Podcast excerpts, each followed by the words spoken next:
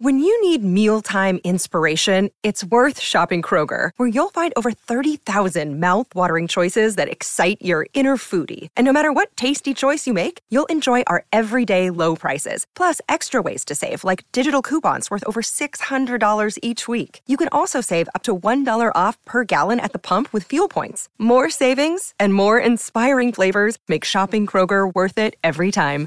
Kroger, fresh for everyone. Fuel restrictions apply. Welcome back to WFAN with your host, Pete Hoffman. We have a super fight. It's the first time ever happening. Two MMA promotions are colliding head to head. Super Super Fights pay per view is Saturday, February 24th, 12:30 p.m. is the start time, Eastern time, but the main event is three o'clock.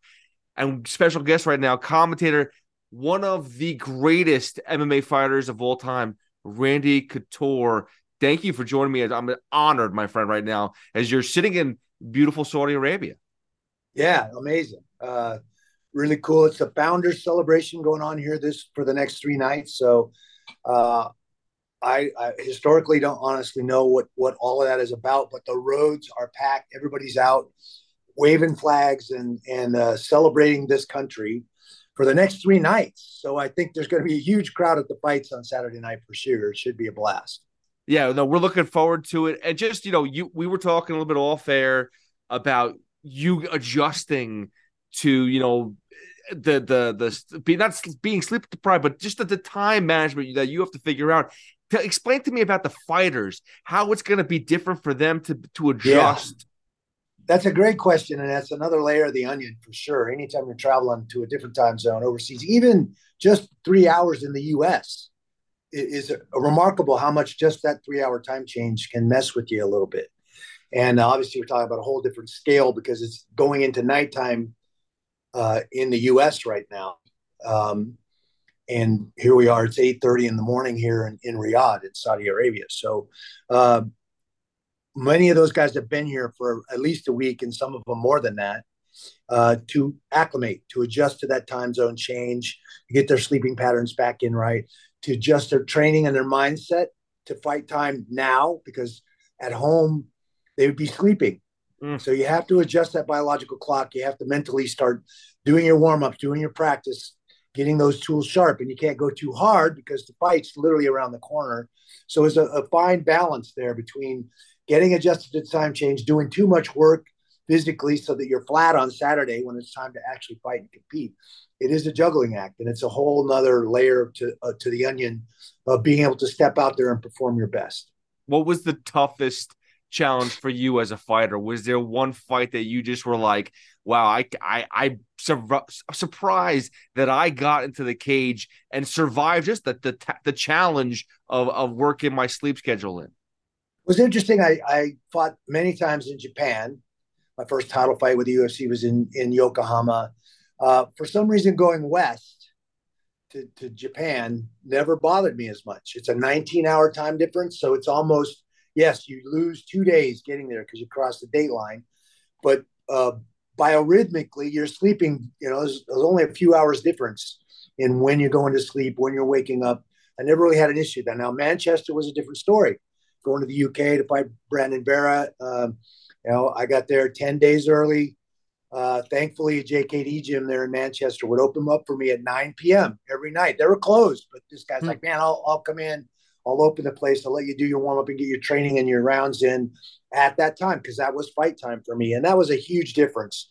Being, you know, engaged, not not wanting to fade into the pillow, but engaged in in fight mode and, and doing those things that whole 10 days leading up to, to fight night. So that made a huge difference for me. That's one of the things I think you have to do is start, start getting adjusted is sleep etiquette, make yourself go to bed.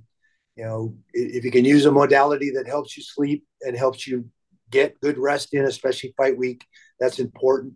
Uh, but making those adjustments in your schedule as well will, will, will help a lot. Um, you know, probably not one of my best performances in Manchester. I felt like I did win the fight. Brandon has a different opinion of that, I'm sure. I don't think he realized how bad he hurt me in the second round. He kicked me in the liver in the second round and dropped me. Um, but I clearly won the first and the third round. So it really comes down to did was that a 10-8? I don't think it was a 10 or 8. I, I, but I'm glad he didn't just back up and try to make me stand back up because I'm not sure I could have got up, to be honest. Well, uh, you know, your career has always amazed me, especially. I mean, I always go back to the Tim Sylvia fight. I, that was a a masterclass of just so many different things. Again, you know, being the age that you were, the the difference in in height, um, and, and the challenge it was, but the, the way you dominated Tim Sylvia. I always look at that fight and I just say that is MMA in a nutshell. Like that's what you want to see. You want to be able to see these this David and Goliath type of fight, and you know you're kind of like the underdog almost in that fight because of that mismatch in size and how Tim Sylvia was, but th- you amazed everybody, and, and especially at, at your age at the time, it was miraculous. Give me you know a little piece of you in that fight about the challenge it was. Did it you made it look so easy. Was it as easy well it wasn't easy and tim tim was a huge guy six foot eight i knew tim well. He came and stayed with me for a few weeks before he ever won a title before i ever, ever fought ricco rodriguez and won the title. He came out to team quest in oregon and he stayed my house and, and we got to know each other pretty well. We were friends. That i think was an issue for tim psychologically. Tim was one of those guys that had to kind of talk some trash generate some animosity, get some heat going to psychologically be able to go out in the cage and, and do what he had to do. I knew he was going to have an issue with me that way because we were friends and we're still friends to this day. He's a great guy. That was the biggest crowd in North America at that time. I think about 22,000 people. I had retired, had some rhubarbs with, with the company for, for a little while going, you know, uh, and, and came out of retirement, was going through a divorce, needed to kind of let the dust settle. Um, came out of retirement for that fight and uh, I don't think a lot of people, including my mom, thought I was nuts at 43, almost 44 years old, to go fight a giant like Tim. But I, I you know, uh, the grappling competition I did with, you know, Jacare, Ronaldo Souza, in that layoff period, uh, really kind of got my my juices flowing again. The the court case and the divorce and all that stuff had settled. I started to feel a lot more like myself again. Was back in the training room. That competition got me fired up. One one of my buddies from Team Quest kept poking me. You need to fight the giant. You need to fight the giant. uh, and, uh, I ended up texting Dana, and, and you know he had Tim had just fought uh, Jeff Monson in Sacramento and it was a, a snooze fest. It, neither guy really engaged. It was really not a very exciting fight. I was commentating that show, and about a week later, I texted Dana. I was like, "Man, that was like watching paint dry." I know I could beat either one of those guys. And he called me immediately. He did not text me back. He called me, and three weeks later, that that fight was signed. I had worked and studied Tim. Um, you know, he, he's long those long levers, and he plods in. He uses his jab really, really well. Um, I thought if I used that left inside kick to break his balance a little bit, that overhand right would land and then follow that with a left hook. And man, that was my in my mind, the visualization, everything I saw, that was my first contact. That was going to get the ball rolling my way. I had no idea that guy was going to fall down. I don't think anybody in the arena did either. The place stood up, and I don't think they sat sat back down for 25 minutes. It was it was insane. It is one of my favorite fights simply because of that crowd. That last 10 second countdown still rings in my head. I mean, it was an amazing night. And uh, Tim Tim said, "Man, I don't." After that first punch, I I don't remember much about the fight. He didn't realize he was even in the fifth round. Wow. So pretty crazy. Dude, I remember where I was at that fight. Like I was sitting at my friend's house, uh, my my friend Paul. Like I remember vividly just standing up like everybody else because it was incredible. You're one of my favorite fighters, and to see you dismantle somebody like that was just incredible. Now, who do you think was your toughest challenge? I know that you've had some, you know, you've had some amazing wins, you've had some losses. Yeah. Who was your toughest challenge? I had a lot of battles, you know, certainly Chuck and Tito and and uh but I think the toughest fight I was in was the first time I fought Pedro Rizzo. That was in Atlantic City. That was the first fight my mom attended uh, in person. I broke my nose. He punched me. Actually, I punched myself.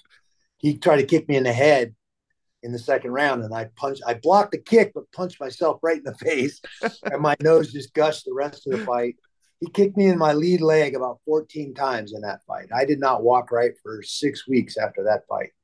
Now I went back and analyzed the tape because a lot of people thought I lost that fight as well, and and I clearly uh, rationally felt like I won three of the of the five rounds. He had two really solid rounds in the middle of the fight. Came back strong in the fifth, I think, to to swing the decision my way. Honestly, um, actually, no, it wasn't the fifth. It was the fourth. I took him down in the in the third and the fourth. The fifth, he kicked me again and, and took my legs, took my, literally took my legs right out from under me. And uh, man, uh, I uh, I had to be helped to my room that night. I did not walk well for a while. Talk oh, about wanting to smack smack a massage therapist because he had all this blood. My leg swelled up and turned black, and my quad, and and you have to massage that stuff, or it'll crystallize and kill the muscle. I still have a dent in that thigh from where he kicked me. Oh my um, god! Um, yeah, it was a it was crazy. That was oh, an eye opener. You know, Mo Smith because they forced me into an automatic automatic rematch. That's when Zuffa just bought the company. He was their new golden child. They signed to a nine fight deal. It was going to bring in the Latin American crowd, so they were sure he was going to beat my old ass and they'd be done with me.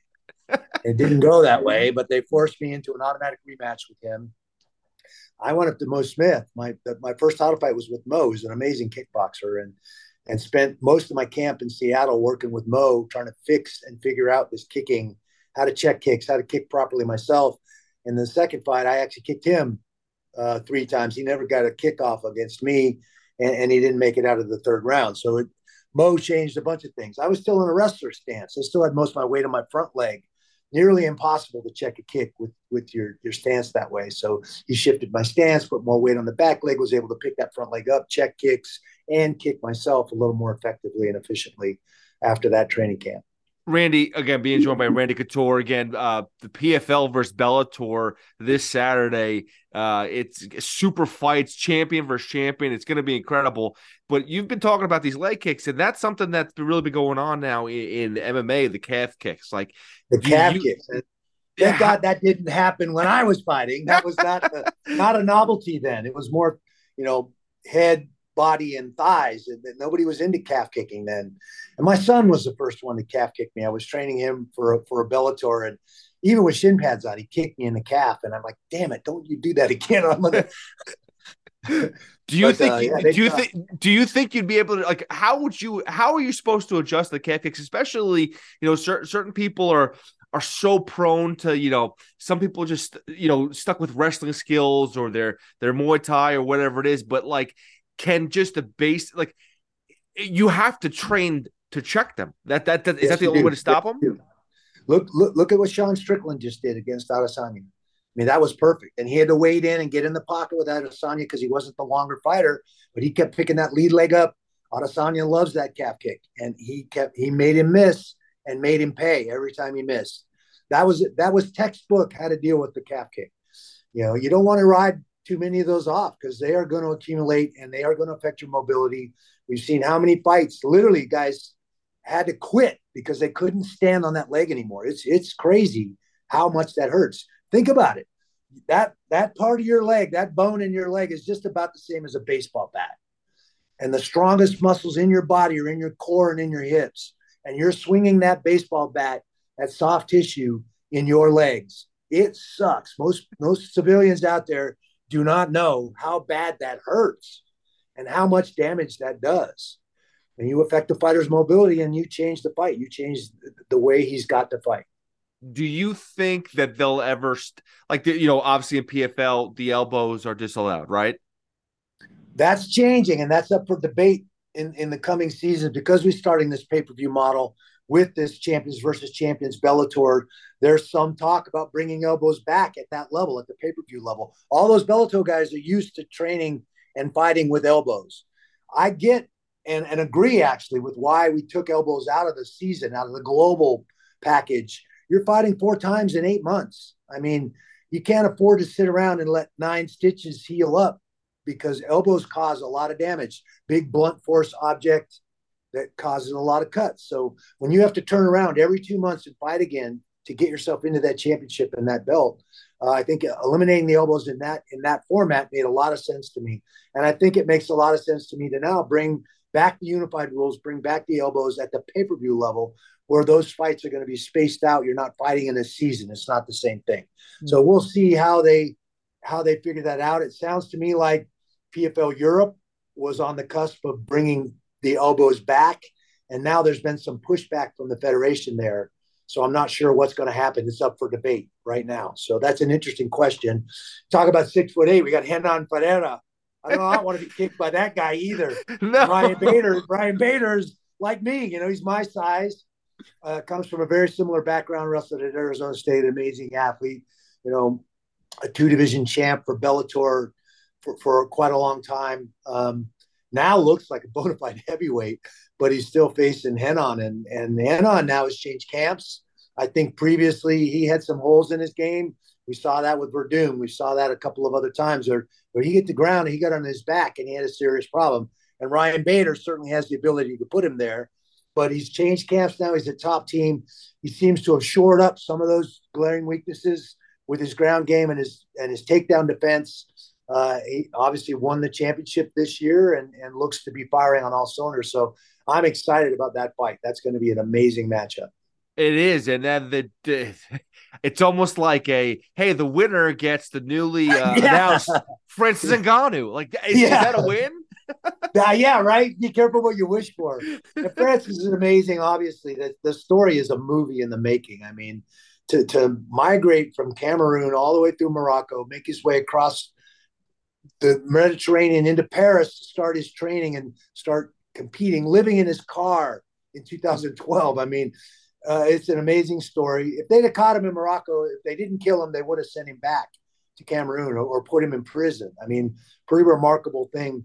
And then, you know, to step up and, and want to achieve a dream of boxing and to pick one of the best boxers in the sport right now in Tyson Fury. I mean, remarkable what he did to negotiate with the PFL and not only negotiate an amazing purse and a great position as as the chairman for PFL Africa, but to negotiate his opponent's purse of two million dollars. Who does that? Nobody.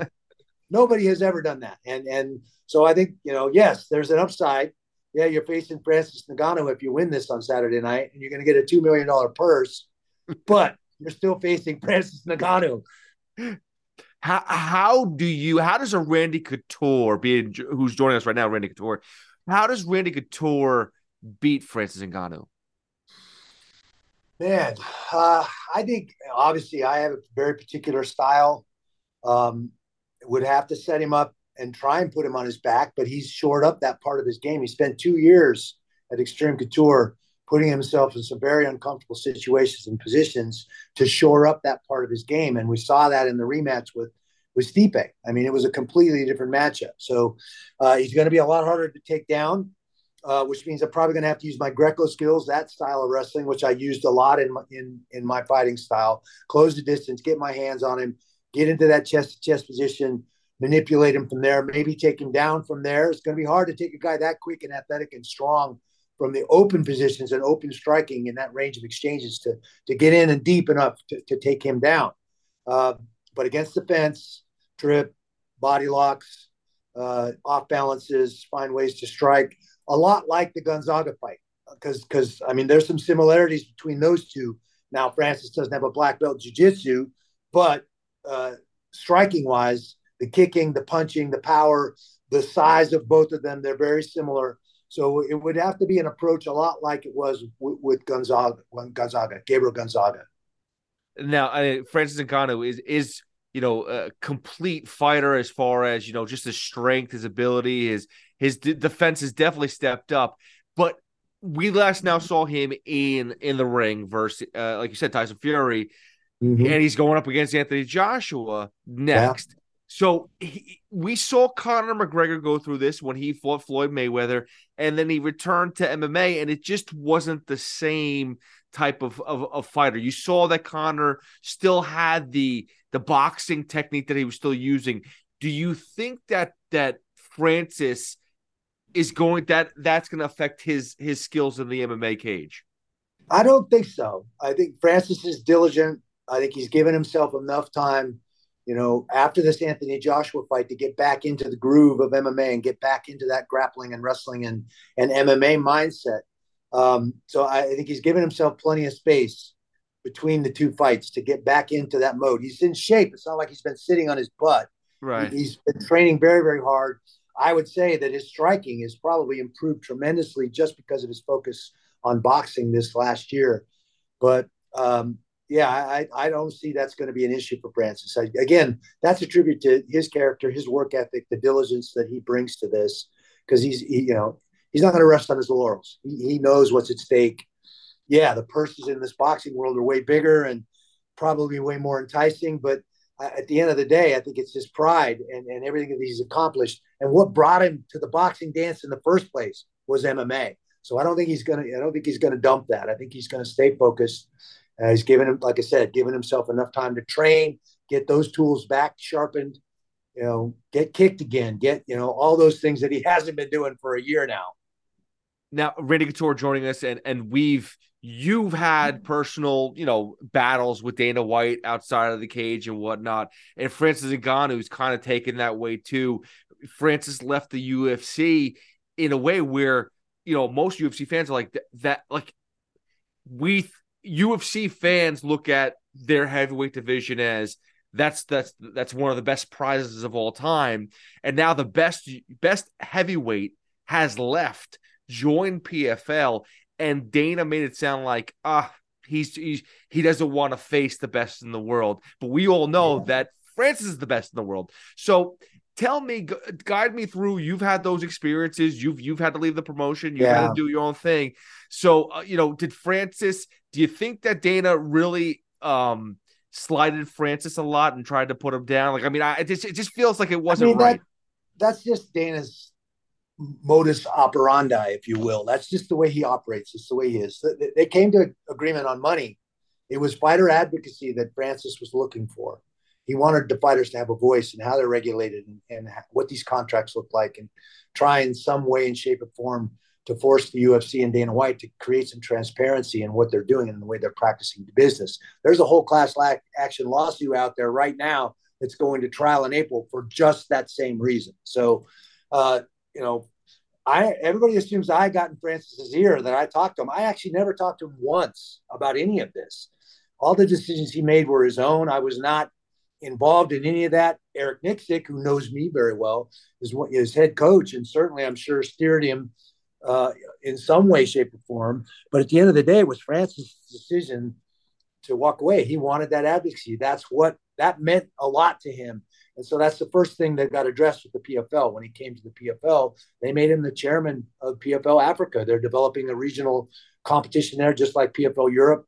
You're going to see PFL Australia, PFL Latin America, and, and PFL Middle East or MENA is coming on this this year. So Francis will be heavily involved with the folks here in Saudi Arabia because they share region. Uh, North Africa and, and Middle East are connected. There's a lot of amazing athletes coming out of the. I mean, look at Adesanya and so many others that are coming out of this this continent, this area, that are very very good fighters, and they don't have the infrastructure and they don't have the opportunities that so many of us other Western countries have had. So that means a lot to Francis. Yes, eight million dollars is amazing. It's the same thing the UFC was offering him. It wasn't about the money, and that's what Dana wants to say. Oh, he's just a greedy athlete. And it's the same thing he tried to say about me what about the money? It's about being treated fairly, being treated properly, uh, having some transparency in our sport. That's what's missing. How are we supposed to negotiate our fair value in the marketplace if nobody knows how much these promoters are making off of any given fight? And I know the UFC's motto is to try and keep that amount of money that they pay those fighters under 20%. And they're doing a great job because it's 13 to 15% of the money from any one of those UFC events goes to the athletes that actually put their butts on the line on those fights. So that's what needs to change. Show me another professional sport in our society today that that's the case. There isn't one. It's all at least 50 50. Boxing's even more than that because of the way boxing is structured and because of the Muhammad Ali Act. So I love the PFL. I love what they're doing. They're paying the fighters well, not just in those million dollar championship fights, but along the way, as every other professional fighter in our society, it's one of the reasons I'm sitting here in Riyadh, Saudi Arabia, right now, because this company's trying to do it right, giving the athletes a voice, uh, respects the athletes for who they are, and I don't see a lot of that coming. Now, I will say, purchasing Bellator was one of the other organizations that was doing a great job with their fighters. My son fought for them for most of their career. I did a lot of brand ambassador stuff for Bellator. Scott Coker is an amazing guy. Dana White calls, wants to call him a very, very bad promoter, which makes me laugh. He's helped a lot of athletes, Gina Carano and many others, achieve their dreams of being a professional fighter. So that's, I think, what makes this clash between Bellator champions and PFL champions so unique and something special. And Dana had the opportunity to do that. He could have combined the Pride champions. I could have got to fight Fedor back in the day. I saw Fedor yesterday. It was great to see him actually in the lobby of the hotel here.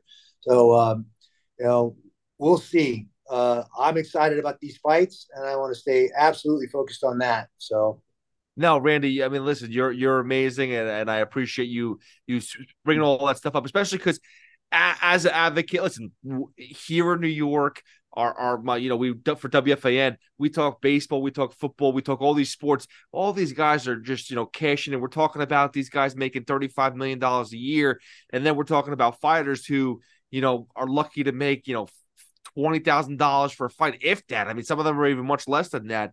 Yeah. Will there ever will there ever be a union? Is that how how is there? Well, here's the be... problem. Yeah, yeah the union model doesn't fit. We're all 1099 employees. So where's the union in that? We're independent contractors. We need an association, and we have the MMAFA. You know, unfortunately, there's only about a hundred of us that are involved, uh, and they're you know the the main guys steering that the, the MMA Mixed Martial Arts Fighters Association, the Players Association in football, Players Association in baseball, Players Association in basketball, SAG Screen Actors Guild. I'm part of that. That's that's the model that works. There's lots of promotions, just like there's lots of productions and studios out there making movies. So as 1099 employees, the union model doesn't work, but or fit. And it's it, it's some of it's semantics. I mean, you start breaking down this language, and it's like what? It's it's crazy, but but that's honestly the way just the way it is. Uh, why in your great state of New York did it take so long for the sport to be approved there? Oh. The culinary union looked at, at the Fertitas and station casinos as union busters. So they lobbied hard to keep it off the floor for years. That was the last state that sanctioned this sport. And a lot of that was politics, BS. yeah. but it is, it's what it is. So uh, unfortunately, it's in everything. Um, we have some work to do in this sport. It's the fastest growing sport on the globe. But we as fighters are being taken advantage of by a lot of these promoters and and there's no transparency in our sport. We're not enjoying the same protections that boxers enjoy because of the federal legislation that is the Ali Act. Now the, the boxers are going to say, "Well, they, we don't use that." We, you know, they do. They how is Floyd Mayweather able to represent himself and be his own promoter because of the Ali Act and those protections? Conor McGregor had the opportunity to change our sport. When he got licensed as a boxer, his contract with Zuffa was null and void. It was it, it was no longer valid because he now is protected by the Ali Act. And he chose to bring Zuffa and Dana White back in, into that fight and allow them to take a percentage of his purse and all that. He could have changed our sport and, and done, you know, obviously he didn't want to burn a bridge. I get it. But at the end of the day, has he really come back to MMA? He might as well have just changed the sport forever and, and created that transparency and all that and highlighted that. He could have he could have been an instrumental figure in our sport in that way instead of this. Randy, don't get me wrong. I, I, I, don't. I like Conor. I just met him in person here in Riyadh for the Tyson Fury fight. He's very gregarious. He's a very outgoing, intelligent human, fun to be around. But I think he missed an opportunity to really make a, a, a real mark on this sport, other than just talking trash and pulling publicity stunts. That's that's how I feel about it. Randy Couture joining us right now. Again, I I I don't want to take up too much of your time, but you're just um, last time I talked to you, I think I spoke to you for about an hour. I'm not going to try to hold you that long. I really don't. You you're amazing. You you have so many stories, so much good knowledge too. Uh, we do have to promote though because you're the regular season for PFL. It's going to be in San Antonio, April 4th, uh, yep. for, uh, April 12th in Las Vegas, April 19th in Chicago. There's going to be some dates, I believe, in Mohegan Sun, all this other stuff in Connecticut. Yep. I believe Jersey too. So it's traveling. It's going to be awesome. And then obviously the big super fights between PFL and Bellator this Saturday. Uh, 2 12:30 p.m. Eastern Time, three o'clock. The main event starts. You can get on pay per view.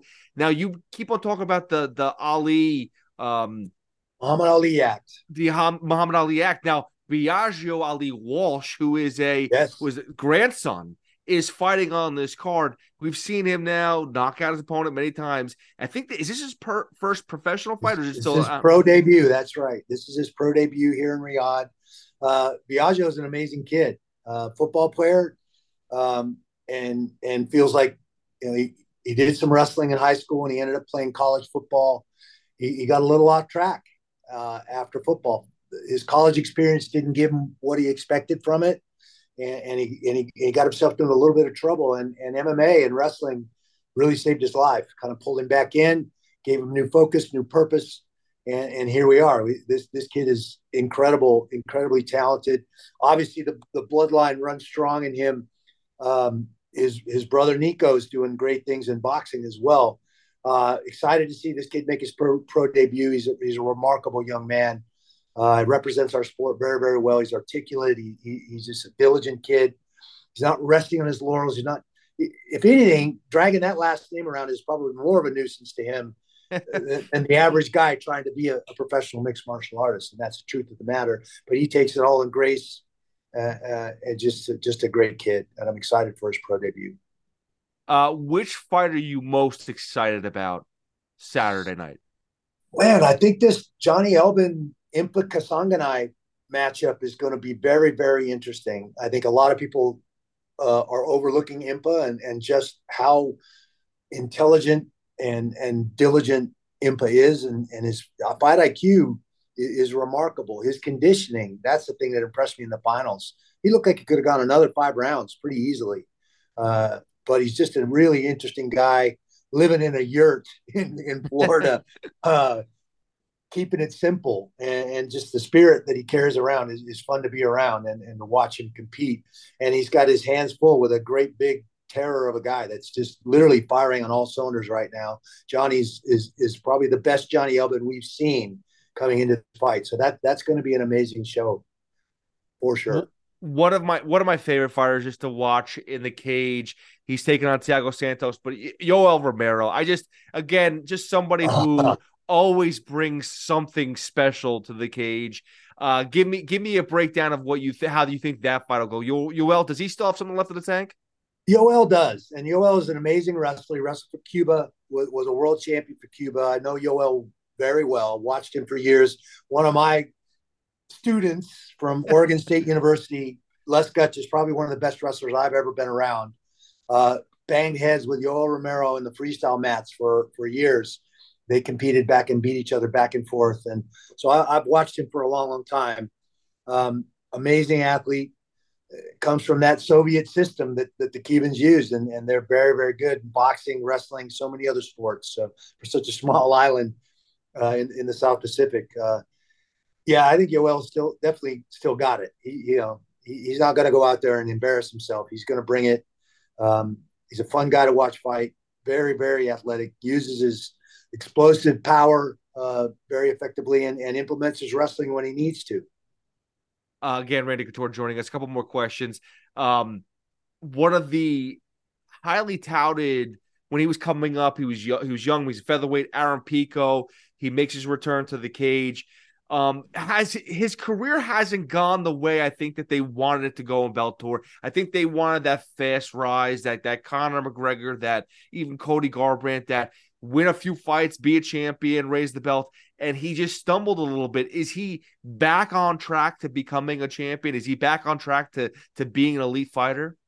He's another really interesting story. Here's a kid that at very early age was competing in wrestling at a very, very high level, spent some time in Russia, trained and competed over there. Uh, some great boxing, some amazing boxing. And I think everybody was shocked that first big Bellator fight that he was in and he, and he got clipped. It was like, what just happened? and and that's one of those psychological flags that gets stuck in an athlete's head and they sometimes you know that confidence wanes or they go back to that place where they got caught. And it just it happens in our sport. And that's a psychological hurdle i think that he has struggled at times to continue to compartmentalize and put in its place so he can go out and use all the amazing athletic skills and spirit that he has as an athlete. And i think that's caused him some of the ups and downs that he's had. You know, you say that, and, and I have to go to this Volkanovski fight because he just lost the belt to Topuria. Um, and he's now lost twice by knockout. He lost to Islam um, in the uh, the lightweight uh, championship bout, and then he lost his belt in featherweight. So, is it was it too soon of a return? Can you return too soon from being knocked out? Do you have to? Is there a time li- limit before you return to the cage? Yeah, I, I, I mean, physiologically, and we've seen this. I mean, we've seen this with Chuck Liddell. I mean, once that button gets hit, sometimes it seems like the button got bigger and it's easier to hit after that. I mean, I think three of Chuck's last four fights were pretty significant knockouts, and and that's concerning. And you know, you don't want to see our athletes put themselves. We we know the inherent risks of our sport. We do. We know what CTE is. We know what all this stuff is. So it's hard for me to say. I don't think it's. I think he took enough time physically to recover from from the knockout and come back and fight again. Um, psychologically, I think that hurdle is always a challenge too. And we just talked about this with Aaron Pico, and it's a very similar thing. Now he was looking pretty calm, pretty relaxed coming in there. He looked. It was a great fight, uh, back and forth. I, I I had it going pretty well for him.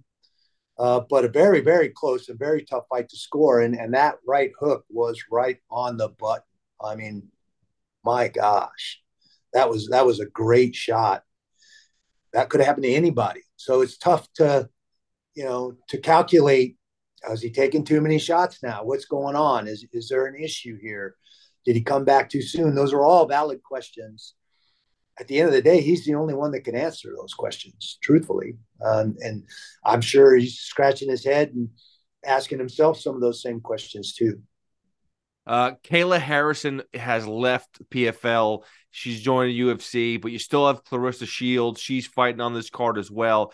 Give us a lowdown of her. Is she excelling in the MMA game? I mean, she's a great boxer, but has she really excelled in, in the MMA? Has she she reached that point where she could be a title contender in the near future? I think she still has some work to do. I think she still has some things to shore up in the ground part of this our sport. Obviously, she brings an amazing part you know the, the boxing part to it. Nobody's really kicked her. No, and you know she has Montes took her down and, and exposed the glaring weakness that we all figured was going to be there as somebody who's predominantly been in the boxing world for most of her life. Uh, those accolades have certainly got a lot of attention, just like Kayla, the two-time gold medalist in judo, which is a grappling sport. Kayla had to learn the other side of the coin, the boxing, the striking, the, the kicking part of our sport she uh, Claressa's on the other side of that, and she has to learn this grappling and wrestling and immerse herself and put herself in some places that are pretty uncomfortable if you don't know what the hell you're doing. Um, I, I don't know if she's doing that honestly. I'm not part of her camp. She's she's not training at Extreme Couture. I, I can't, you know, Francis. I know exactly what he was doing. I watched him. I saw it, you know, and every other guy, Brian Stann. So many of the guys that were great strikers came to us because they wanted to shore up that part of their game and and we have the ability to help them do that. I don't know if, if she's getting that love from Jackson Wink or if she's even training at Jackson Wink still. I'm not sure what she's doing. I'm not in that loop. Uh, I'm going to have a fighter interview with her in, in a couple of hours here, and those are certainly questions that I want to ask. Uh, you know, is she putting herself on the mat? Is she doing some grappling? Is she doing any jiu-jitsu? Is she starting to figure out those other pieces to the puzzle we know the athleticism and the, and the warrior spirit that she's going to bring to that cage every single time. But there's some technical issues that still have to be worked out, or or we need to see demonstrated that that she's been diligent and shored those things up. Well, uh, final question for me, and again, being joined by the great Randy Couture, one of the legends of MMA, one of the best to ever ever step into the cage. He's also an actor too.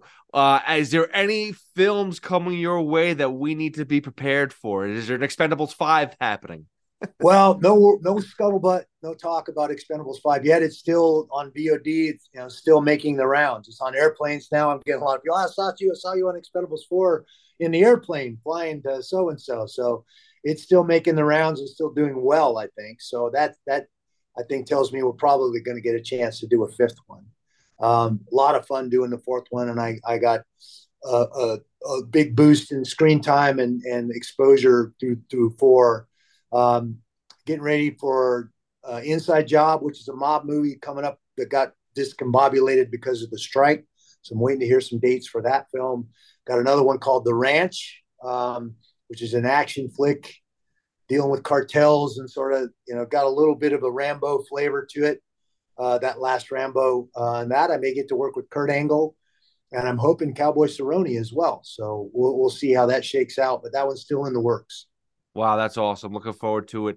Uh, and Randy, thank you so much for the time. I, I, I would love to obviously when we watch the fights, when we watch the PFL fights, we're living the fights with you because we get to hear you uh, commentate. But I would love to just sit and, and be next to you and be a fan with you as you watch these fights because you're still locked in on all these fights, even if you have nothing to do with them. It feels like.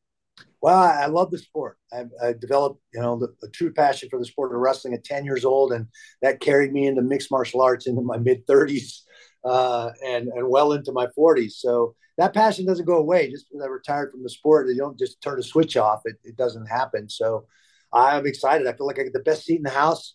Some of my good friends sitting next to me talking about these fights. It's a blast. It's an absolute blast. Well, Randy, again, thanks so much, and look forward to to hearing you uh, this Saturday, 3 p.m. ESPN Plus. Uh, looking forward to PFL versus Bellator. It's going to be amazing. Again, just appreciate your time. I appreciate it, man. Thanks, brother. I appreciate you having me on. Good to see you again.